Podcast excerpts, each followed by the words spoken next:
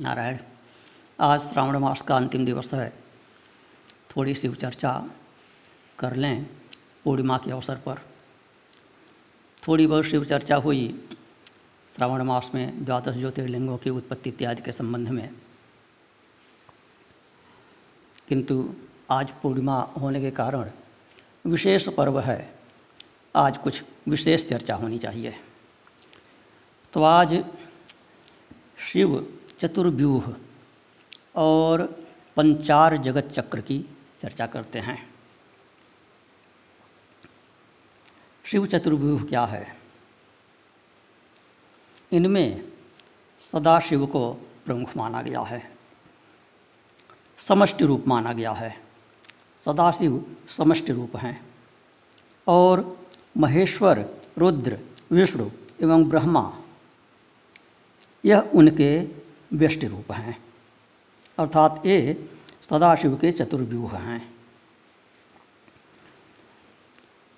महेश्वर की उत्पत्ति सदाशिव के हजारवें भाग से होती है। सदाशिव आकाश तत्व के अधिपति हैं और महेश्वर वायु तत्व के अधिपति हैं। यह महेश्वर वाम भाग में माया शक्ति से युक्त हैं। और यह क्रियाओं के स्वामी हैं।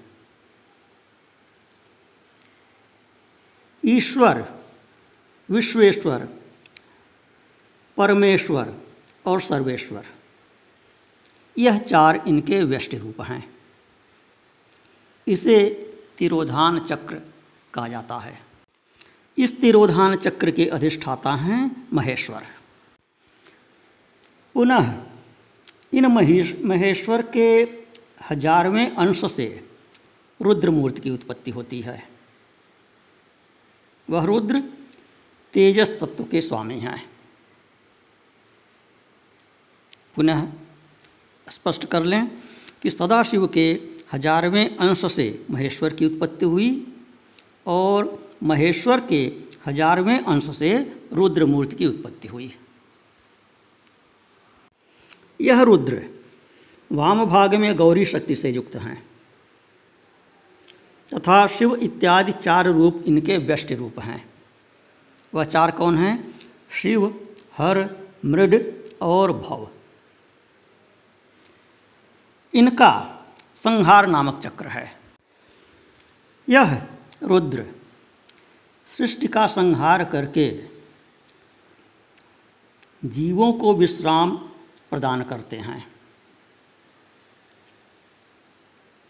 विश्राम शब्द ध्यान देने योग्य है कि केवल विश्राम प्रदान करते हैं, मुक्ति नहीं। अर्थात महाप्रलय से जीवों की मुक्ति नहीं होती, उन्हें विश्राम मिलता है।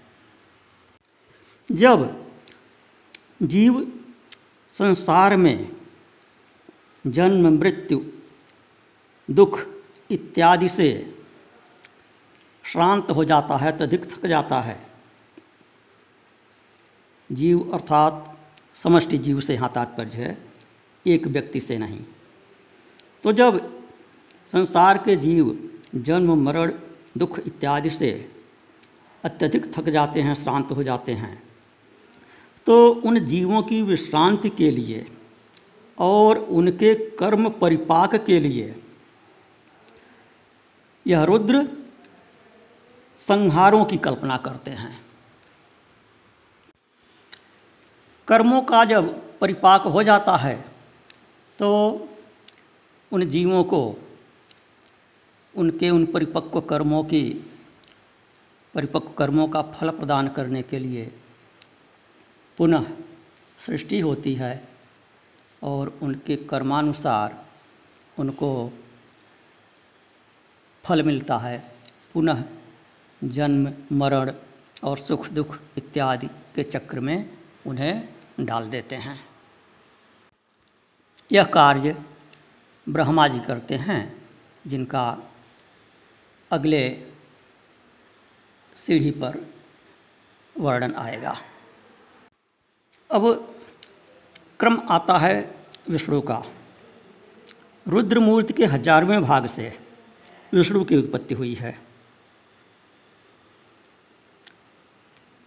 वह विष्णु जल तत्व के अधिपति हैं और बाएँ भाग में रमा शक्ति से युक्त हैं।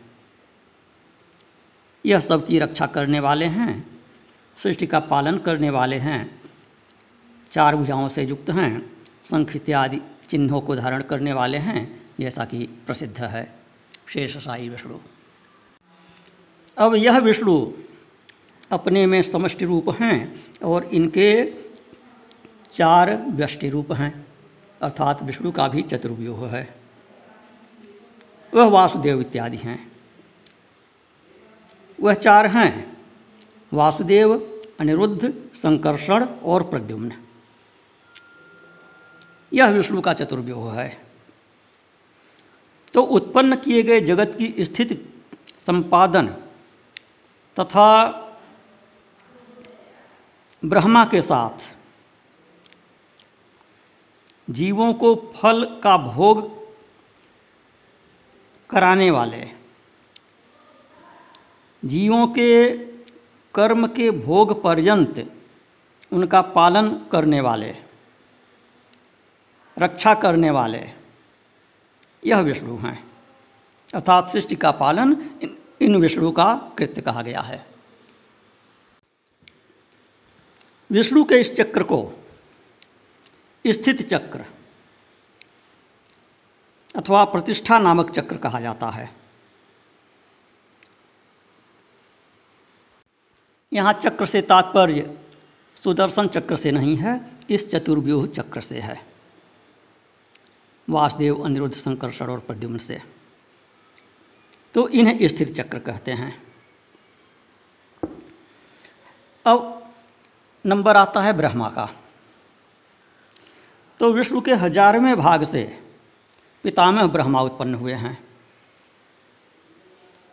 यह ब्रह्मा सद्योजात नामक शिव के मुख रूप हैं और पृथ्वी तत्व के अधिपति हैं। यह वाम भाग में सरस्वती से युक्त हैं। यह चतुर्मुख हैं और यह ब्रह्मा ही सृष्टि करता हैं और यह रजोगुण वाले हैं। अब इन ब्रह्मा को समष्टि इकाई मानकर इनके भी चार व्यष्टि रूप कहे गए हैं। हिरण्यगर्भ, विराट, पुरुष और काल। तो यह ब्रह्मा जी का चक्र है।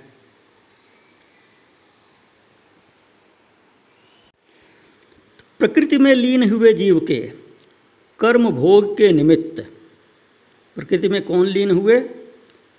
जिनको रुद्र ने सृष्टि का संहार करके प्रकृति में लीन कर दिया था। विश्राम कराया था और उनके कर्मों का परिपाक कराया था। तो उन जीवों के कर्म भोग के निमित्त बाहर के भोग के साधनभूत स्त्री, पुत्र, पुत्री और उनके सुख दुख के साधनों की व्यवस्था करने का काम ब्रह्मा का है। अर्थात सृष्टि रचना करना, जीवों को उनके कर्म का फल भोगने के लिए उनके कर्मानुसार शरीर प्रदान करना और उनके भोग के साधनों की व्यवस्था करना। उनके सुख के साधनों की व्यवस्था करना, अर्थात पुण्यकृत, पुण्यजन्य पुरस्कार के साधनों की व्यवस्था करना और उनके पाप युक्त कर्मों के फल के स्वरूप, दंड के स्वरूप, उनके लिए कष्ट के साधनों की व्यवस्था करना, निर्धारण करना। यह ब्रह्मा का कार्य है। इस प्रकार सृष्टि, स्थिति, पालन, अनुग्रह और तिरोधान इन पाँच चक्रों से युक्त होने के कारण इस जगत चक्र को पंचार चक्र कहा जाता है। चक्र इसलिए कहते हैं कि यह निरंतर चलता रहता है। एक के बाद दूसरे का क्रम जारी रहता है। यह जगत चक्र जल से व्याप्त है। जल अग्नि से व्याप्त है। अग्नि वायु से व्याप्त है, वायु आकाश से व्याप्त है, आकाश भूतादि से व्याप्त है।